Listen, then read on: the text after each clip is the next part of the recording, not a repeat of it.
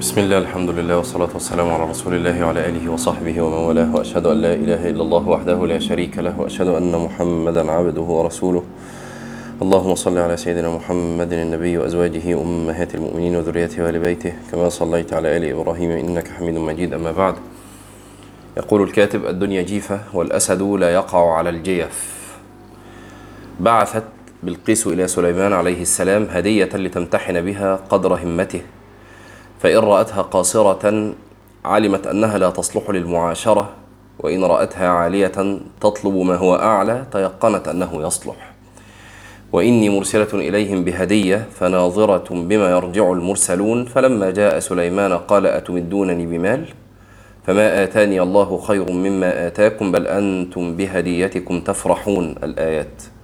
فالدنيا هدية بلقيس فارفضها وتشوف إلى ما هو أنفس منها وعن ابن مسعود رضي الله عنه قال من أراد الآخرة أضر بالدنيا ومن أراد الدنيا أضر بالآخرة. يا قوم فأضروا بالفاني للباقي. أظن جاء في بعض الروايات من أراد الآخرة أضر بالدنيا ولا بد. أظن جاءت يعني رواية هكذا. فيعني لا بد الإنسان إذا أراد إحداهما أن يضر بالأخرى.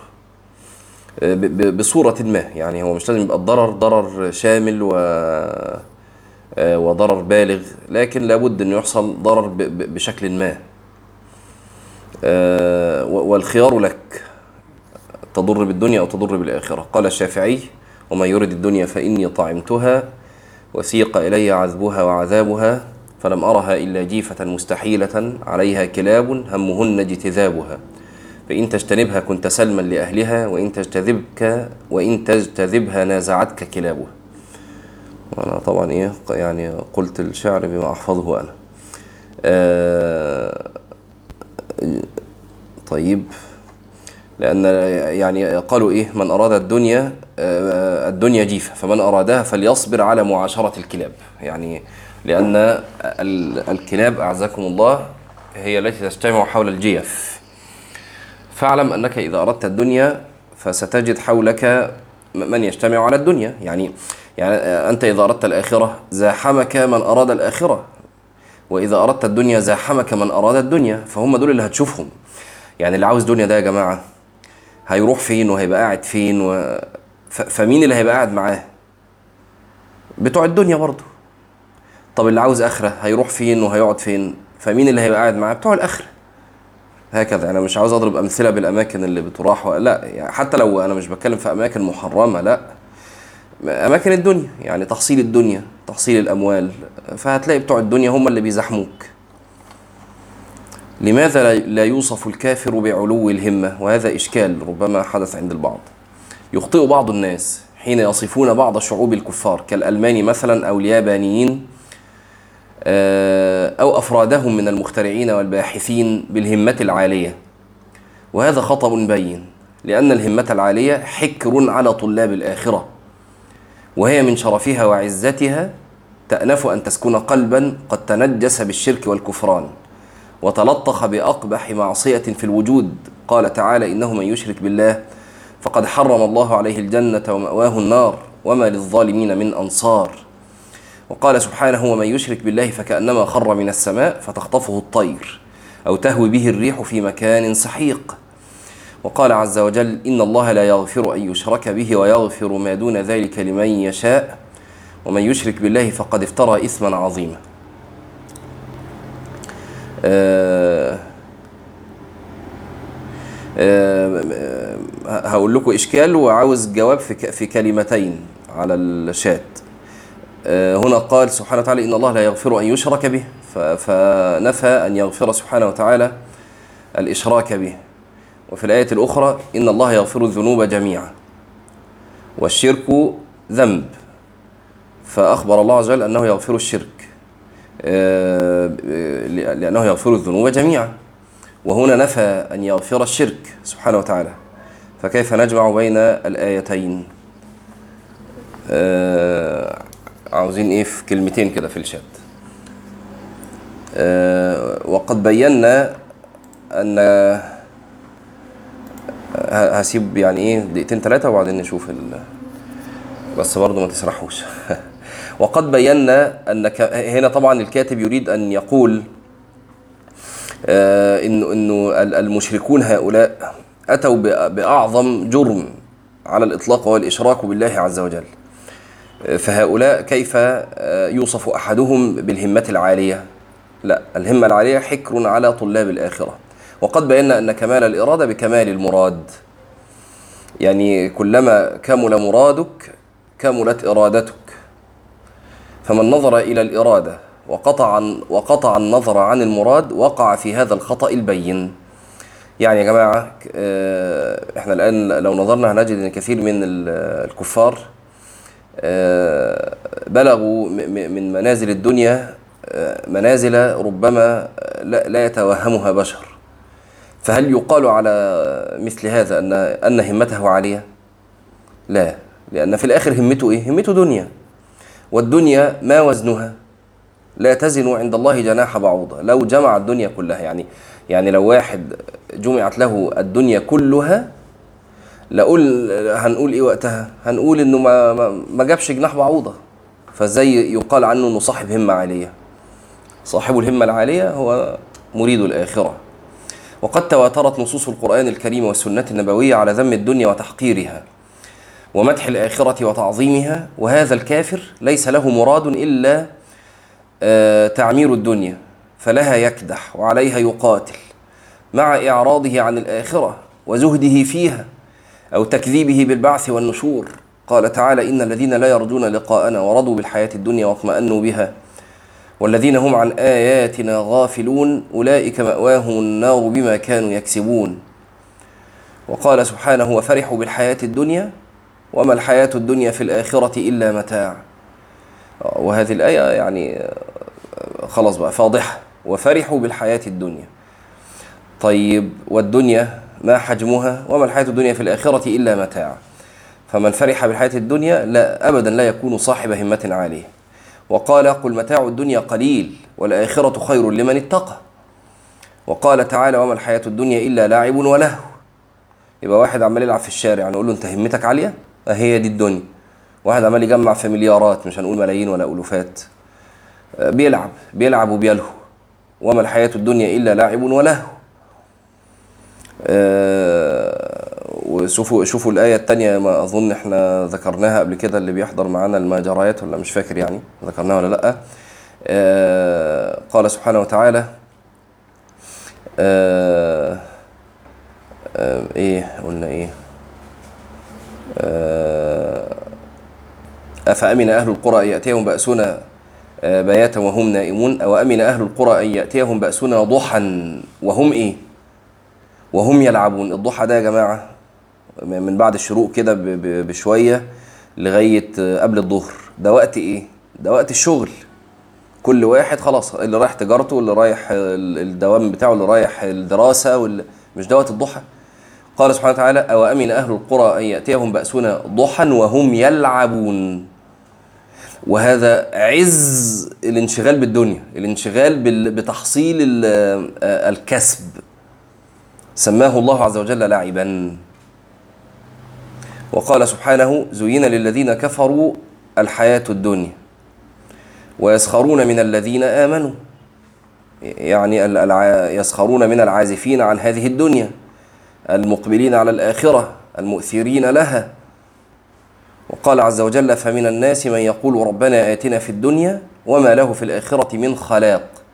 وهذا يقال بلسان المقال ويقال أيضا بلسان الحال اللي عمال يجري على الدنيا واللي عمال ال- اللي بي بينام بالليل جيفة بالليل آه، حمار بالنهار طول النهار عمل للدنيا وتحصيل لل- للدنيا يجي بالليل ينام جيفة لا في ذكر ولا في دروس ولا في آه.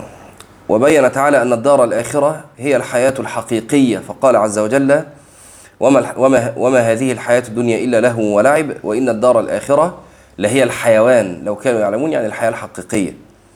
ولذلك شنع على الذين آه، يفضلون الدنيا على الآخرة ويشتغلون بها عنها. فقال تبارك وتعالى بل تؤثرون الحياة الدنيا والآخرة خير وأبقى. شوفوا يا جماعة انظروا إلى هذين الوصفين. لو أنا جيت قلت لك تاخد آه، مئة ألف جنيه ولا تاخد جوهرة آه، بمليون جنيه تختار إيه؟ طبعا ما مش محتاج جواب هتاخد الجوهرة اللي بمليون. فرايح تجري عليها كده تاخدها قلت لك آه بس خلي بالك الجوهرة دي لو خدتها هتاخدها ساعة وبعدين هستردها تاني. لكن ال ألف جنيه لو خدتها بتاعتك. فخد بقى الجوهرة عاوز تتصور معاها سيلفي وتنزل الصورة على الفيسبوك ماشي براحتك. معاك ساعة. بس هاخدها منك. ال ألف جنيه لو خدتها بتاعتك مش هاخدها تاني. هتؤثر إيه وقتها؟ بلا شك هتؤثر ال ألف جنيه. ليه؟ لأنها أبقى وإن لم تكن خير. يعني إن لم تكن ال ألف جنيه خيرا من الجوهرة صحيح هي لا الجوهرة خير. لكن ال ألف جنيه أبقى. فهتؤثر الأبقى. طيب تخيل بقى العكس إن الجوهرة قلت لك ال ألف جنيه هي اللي هاخدها كمان ساعة والجوهرة لو خدتها هتفضل معاك على طول. فهمت بقى؟ بل تؤثرون الحياة الدنيا والآخرة خير.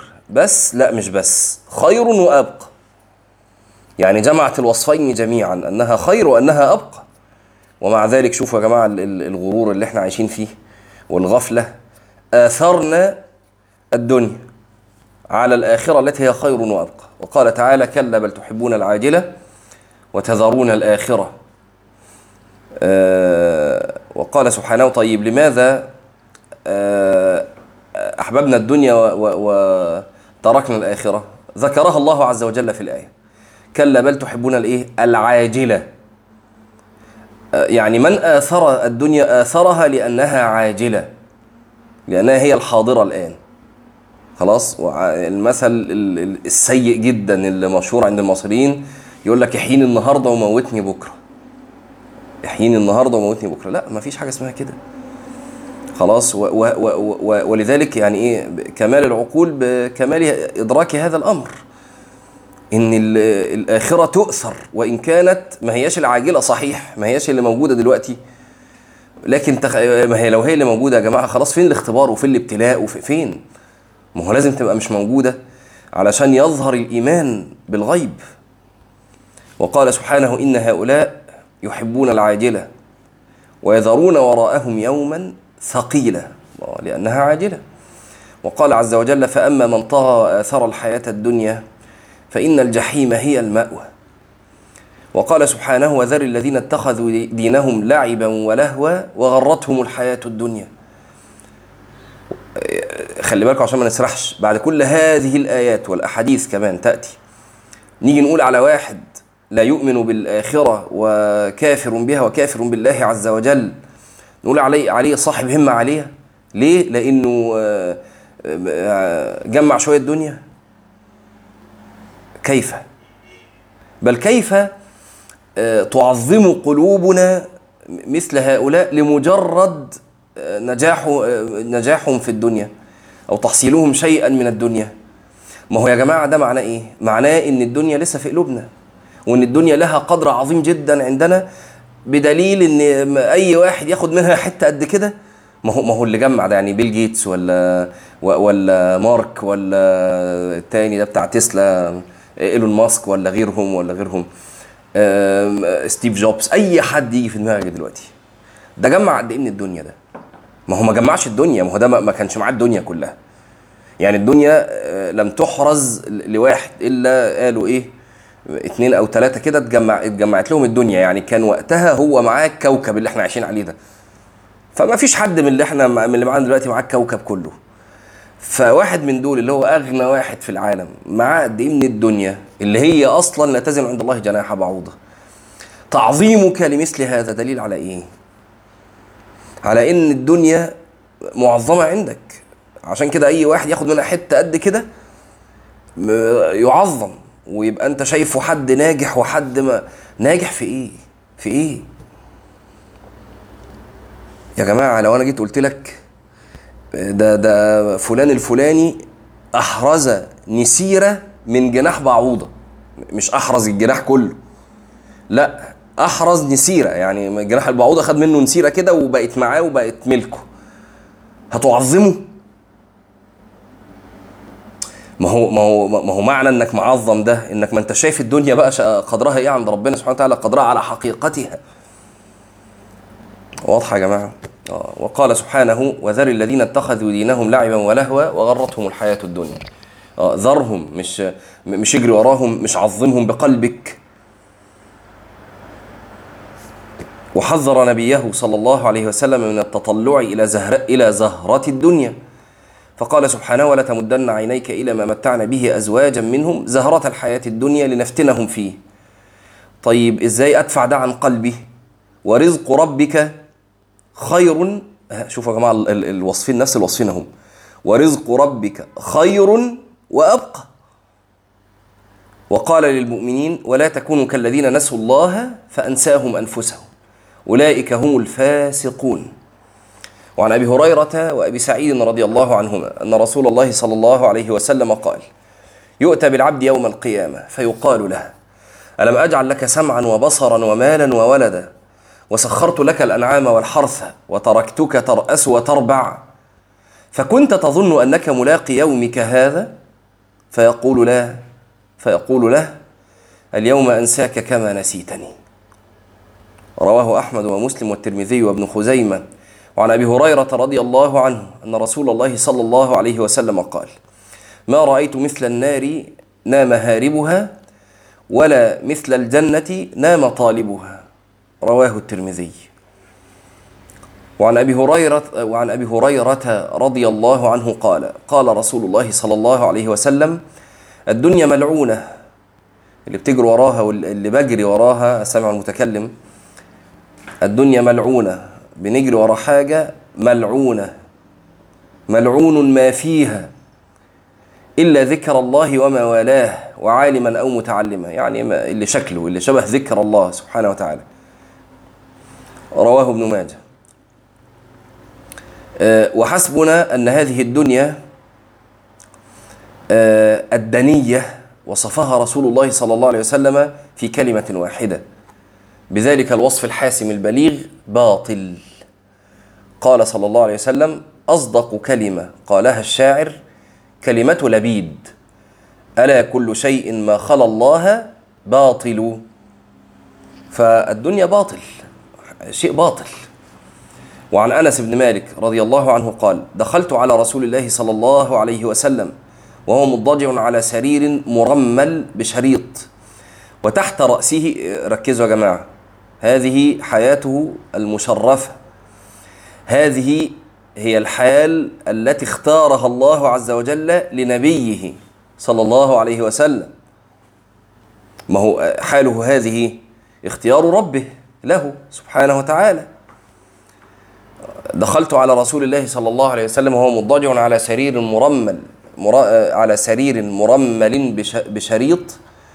هو بيقول مرمل آه، نسج بالسعف ولم يكن على سرير وطاء آه، ولم يكن على السرير وطاء. آه، يعني حاجة كده معمولة بالج... بالجريد يعني. وتحت رأسه وسادة من أدم حشوها ليف. فدخل عليه نفر من أصحابه ودخل عمر. فانحرف رسول الله صلى الله عليه وسلم انحرافه فلم ير عمر بين جنبه وبين الشريط ثوبا. وقد أثر الشريط بجنب الرسول صلى الله عليه وسلم. يعني في علامات في جنبه من نايم على على الجريد. فبكى عمر رضي الله عنه. فقال له النبي صلى الله عليه وسلم ما يبكيك يا عمر؟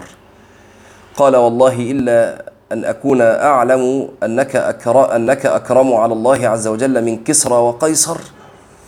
وهما يعبثان في الدنيا فيما يعبثان فيه. وأنت يا رسول الله بالمكان الذي أرى. فقال النبي صلى الله عليه وسلم أما ترضى أن تكون لهم الدنيا ولنا الآخرة في رواية النبي صلى الله عليه وسلم غضب من قول عمر هذا. وقال أما ترضى أن تكون لهم الدنيا ولنا الآخرة؟ قال بلى. قال فإنه كذلك.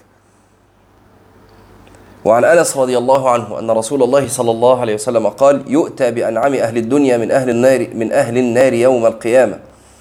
فيصبغ فيصبغ في جهنم صبغة ثم يقال له يا ابن آدم هل رأيت خيرا قط؟ هل مر بك آه، نعيم قط؟ فيقول لا والله يا رب. انتبهوا يا جماعة هنا ما هوش مقام كذب خصوصا مع القسم. هنا قال لا والله يا رب. فهذا الرجل صادق. طب هو ما ما شافش نعيم. خلي بالك هو هنا بيقول إيه؟ يؤتى بأنعم أهل الدنيا من أهل النار يوم القيامة. اسرح بخيالك في من هذه صفته. مين أنعم أهل الدنيا من الكفار مش في عصرك. لا ده من لدن آدم إلى قيام الساعة. شكله إيه أنعم أهل الدنيا ده؟ يعني كان كان بيعمل إيه في الدنيا ده وحصل إيه منها؟ سرحت؟ تخيلت الراجل ده كان عايش إزاي؟ يؤتى به يوم القيامة يصبغ في جهنم صبغة واحدة. مش يقعد في جهنم 100 سنة ولا 200 سنة وبعدين يسأل. ده كده ينزل كده في جهنم وبعدين يخرج. يقال له هذا فيقول لا والله يا رب. نسي. ويؤتى بأشد الناس بؤسا في الدنيا من أهل الجنة. اسرح بخيالك. أشد الناس بؤسا ده اللي هو كان عايش إزاي؟ اسرح بخيالك كده. خلاص؟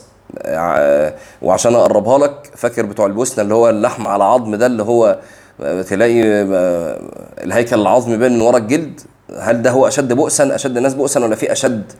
لعل في أشد برضه. فيصبغ فيصبغ في الجنة صبغة فيقال له يا ابن آدم هل رأيت بؤسا قط؟ هل مر بك شدة قط؟ فيقول لا والله يا رب. ما مر بي بؤس قط ولا رأيت شدة قط. رواه الإمام أحمد ومسلم وغيرهما. فاحنا بنجري ورا يا جماعة. ما, ما يغركوش الدنيا ولا عذابها حتى. اللي بيخاف من عذاب الدنيا فيترك بعض ما أمر الله عز وجل به خوفا من بعض الأذى الذي ربما ناله في الدنيا. حسبتك غلط. حسبتك غلط. فكيف يكون عالي الهمة؟ فكيف يكون عالي الهمة؟ من أمكنه أن يكون ملكا في مقعد صدق عند مليك مقتدر؟ فتقوم الملائكة في خدمته. أخوكم المرة اللي فاتت مش فاكر إيه الآية لو حد يفكرنا بيها برضو اللي قلناها وأخوكم نزل لنا قول أظن لمجاهد أو غيره إنه الملائكة لا تدخل عليك إلا باستئذان. يعني شوف العظمة اللي أنت فيها. الملائكة واقفة ما, تخشش عليك. تستأذن قبل ما تخش. ليه تخش بقى؟ عشان تخدمك. لا إله إلا الله. آه وتدخل عليه من كل باب سلام عليكم بما صبرتم فنعم عقب الدار. فإذا به يتنكب طريق الإيمان ويتمرغ في وحل الكف الكفر والفسوق والعصيان ويزهد في جنة الرضوان ويأبى إلا أن يكون حطبا للنيران. ويبذل نفسه وماله وولده في سبيل صد الناس عن سبيل الله. قال تعالى إن الذين كفروا وصدوا عن سبيل الله قد ضلوا ضلالا بعيدا.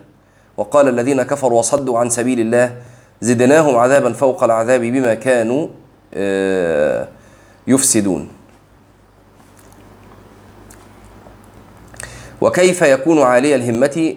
من فطره الله على التوحيد فأفسد فطرته وآتاه نعمة العقل فعطلها وبث له آيات توحيده ودلائل صدق رسوله صلى الله عليه وسلم في الآفاق وفي نفسه وأنزل كتابه المعجز فأعرض عن ذلك كله ولم يرفع به رأسه وجعل الدنيا أكبر همه ومبلغ علمه. قال تعالى خلي بالك ولسان حالك يفضحك وإن قلت غير ذلك بلسان مقالك. لو قلت الدنيا ما هيش أكبر همي ولا مبلغ علمي نقول لك حالك شكلها إيه؟ قال ويوم نحشر من كل أمة فوجا ممن يكذب بآياتنا فهم يوزعون. حتى إذا جاءوا قال أكذبتم بآياتي ولم تحيطوا بها علما؟ أم ماذا كنتم تعملون؟ ووقع القول عليهم بما ظلموا فهم لا ينطقون. وعن أبي هريرة رضي الله عنه قال قال رسول الله صلى الله عليه وسلم إن الله يبغض كل جعظري جواظ سخاب في الأسواق جيفة بالليل حمار بالنهار عالم بأمر الدنيا جاهل بأمر الآخرة. والشاهد هنا جيفة بالليل حمار بالنهار. رواه ابن حبان في صحيحه. فما أشد انطباق هذا الحديث على هؤلاء الكفار الذين لا يهتمون لآخرتهم مع علمهم بأمور دنياهم وفرحهم بما عندهم منه. بل آه، وانبهار بعض أهل الإيمان بأمثال هؤلاء. كما قال تعالى فيهم يعلمون ظاهرا من الحياة الدنيا وهم عن الآخرة هم, هم غافلون. وقال سبحانه فأعرض عمن تولى عن ذكرنا ولم يرد إلا الحياة الدنيا. ذلك مبلغهم من العلم. شوف يا جماعة الأمر الإلهي مع مثل هؤلاء. أعرض عمن تولى عن ذكرنا. مش تتولاه مش تنبهر بيه مش تجري وراه مش تكون في فلكه. وانتبهوا يا جماعة الذي يحدث لبعضنا الآن حدث لبعض الصحابة. آه، ووجههم النبي صلى الله عليه وسلم لأنه طبيعة بشرية. إنك لما تلاقي واحد آه، يعني الكلمة اللي بتستخدم ناجح في الدنيا ومحرز لهذه الدنيا آه، تعظمه القلوب. لما يجي النبي صلى الله عليه وسلم يقول للصحابة إيه رأيكم في ده؟ فيقولوا هذا حري إن إيه؟ آه إن آه إن نكح أن ينكح وإن تكلم أن يسمع له. لو جه يتجوز بنتي لا أجوزها له. ولو اتكلم أسكت وأسمع. وبعدين شوية يقول لهم طب إيه رايكم في ده؟ هذا حري إن نكح ألا ينكح وإن تكلم ألا يسمع له. فقال صلى الله عليه وسلم انتبهوا للكلام يا جماعة. لهذا خير من ملء الأرض مثل هذا. وتخيلوا المعنى ده تخيلوه عيشوا يا جماعة المعاني دي. يعني تخيلوا الكوكب الكرة الأرضية ملئت من الأول ده اللي هو حري إنه لو تكلم يسمع له وإنه لو نكح ينكح. ملئت بأمثال هذا كان واحد من الصنف الثاني خير عند الله عز وجل من كل هؤلاء. إحنا موازيننا اتقلبت يا جماعة. فهم يجتهدون في العلم بأمور دنياهم ويمنع و ويمعنون في تحصيلها. مع جهلهم التام بأشرف العلوم وهي علوم الآخرة التي هي شرف لازم لا يزول دائم لا يمل. فجدير بمن يستبدل الذي هو أدنى بالذي هو خير أن يبغضه الله ويمقته لشقاوته وإدباره. فالله سبحانه وتعالى كرمهم بنعمة العقل وميزهم بها على العجماوات. فسخروها أعظم تسخير في كل شيء من أغراض الدنيا الخسيسة كالتأنق في الشهوات والمأكل والملبس والترفه. إلا الشيء الذي خلقوا من أجله وهو عبادة الله وحده لا شريك له واتباع رسله عليهم الصلاة والسلام. ولهذا قال تعالى في حقهم ومثل الذين كفروا كمثل الذي ينعق بما لا يسمع إلا دعاء ونداء. صم بكم عمي فهم لا يعقلون. وقال أم تحسب أن أكثرهم يسمعون أو يعقلون إن هم إلا كالأنعام بل هم أضل سبيلا. وقال جل وعلا والذين كفروا يتمتعون ويأكلون كما تأكل الأنعام والنار مثوى لهم. وقال عز من قائل في سورة الروم وعد الله لا يخلف الله وعده ولكن أكثر الناس يعني الكفار لا يعلمون بحكمته تعالى في كونه وأفعاله آه، المحكمة الجارية على وفق العدل لجهلهم وعدم تفكرهم. يعلمون ظاهرا من الحياة الدنيا. شوفوا يا جماعة ركزوا. قال سبحانه وتعالى ولكن أكثر الناس لا يعلمون يعلمون. فنفى عنهم العلم وأثبت لهم العلم. وكأن علمهم الذي أثبته سبحانه وتعالى هدر. طب هو إيه علمهم؟ يعلمون ظاهرا من الحياة الدنيا وهم عن الآخرة هم غافلون. من هذه صفتهم ومن هذا علمهم نفى عنهم الله عز وجل العلم. قال ولكن أكثر الناس لا يعلمون. آه. يعني بيشرح الآية.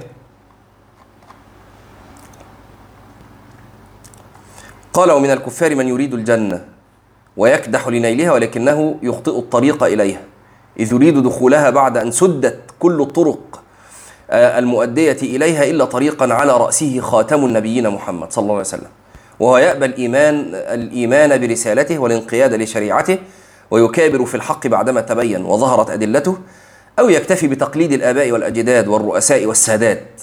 فيكون جوابه إذا سئل عن رسول الله صلى الله عليه وسلم في قبره سمعت الناس يقولون شيئا فقلت عاشوا كما عاش آباء لهم سلفوا وأورثوا الدين تقليدا كما وجدوا. لم تنبعث همته للبحث عن الحق والنظر في الأدلة في حين أنها كانت تنبعث في الدنيا في طلب سفاسف الأمور وأحقرها. وهؤلاء الذين قال تعالى فيهم وجوه يومئذ خاشعة عاملة ناصبة تصلى نارا حامية. عاملة ناصبة في الدنيا وفي الآخرة تصلى نارا حامية.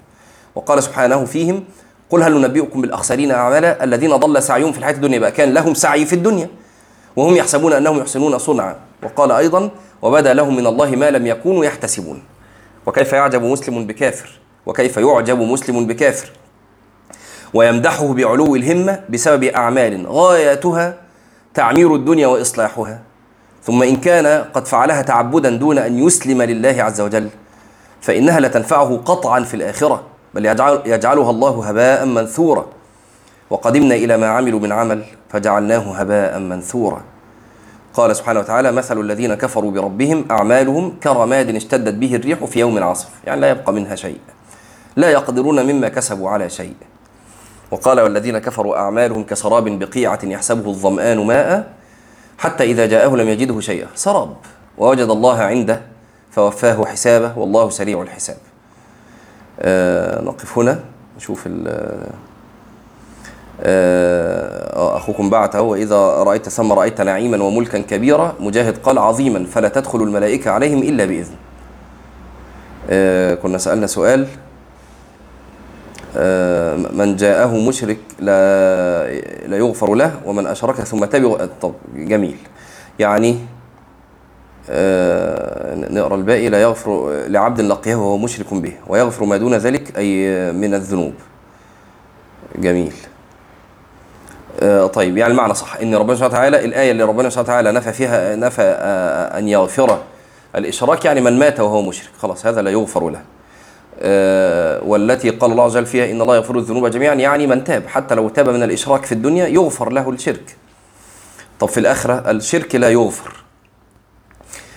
ما دون الشرك يغفر. قد يغفر الله عز وجل. خلاص؟ حتى ولو لم يتب منه صاحبه طيب سريعا كده اللي قرا الجزء اللي إحنا كنا قلنا يتقري يرفع إيده بس. اللي قرا الجزء اللي قلنا يتقري يرفع ايده. ها مفيش حد. طيب يا جماعة أنا طبعا إيه خليت ده في الآخر الدرس عشان يبقى كله دخل. آه عاوزين نتدرب يعني. عاوزين نتدرب.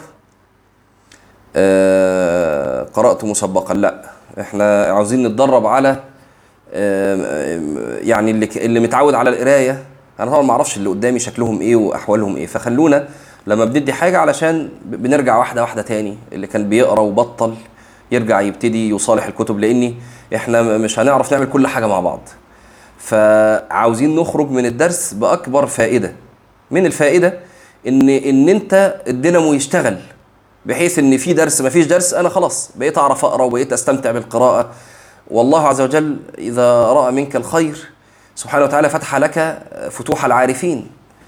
فعاوزين نشوف ربنا سبحانه وتعالى يرى ذلك منا. فلما بندي حاجة بنبقى مقصود بها إيه؟ نرجع نبتدي نقرأ تاني ونصالح الكتب تاني. أو اللي ما كانش أصلا واخد على القراءة يبتدي ياخد على القراءة آه وهكذا. ماشي؟ آه نقف هنا. وطبعا إحنا إيه؟ الدرس بقاله كذا مرة آه في كلام عن الآخرة فإحنا بنستعيد بهذا عن أن نقرأ في في التوهم يعني. سبحانك اللهم وبحمدك أشهد أن لا إله إلا أنت نستغفرك ونتوب إليك والسلام عليكم ورحمة الله وبركاته.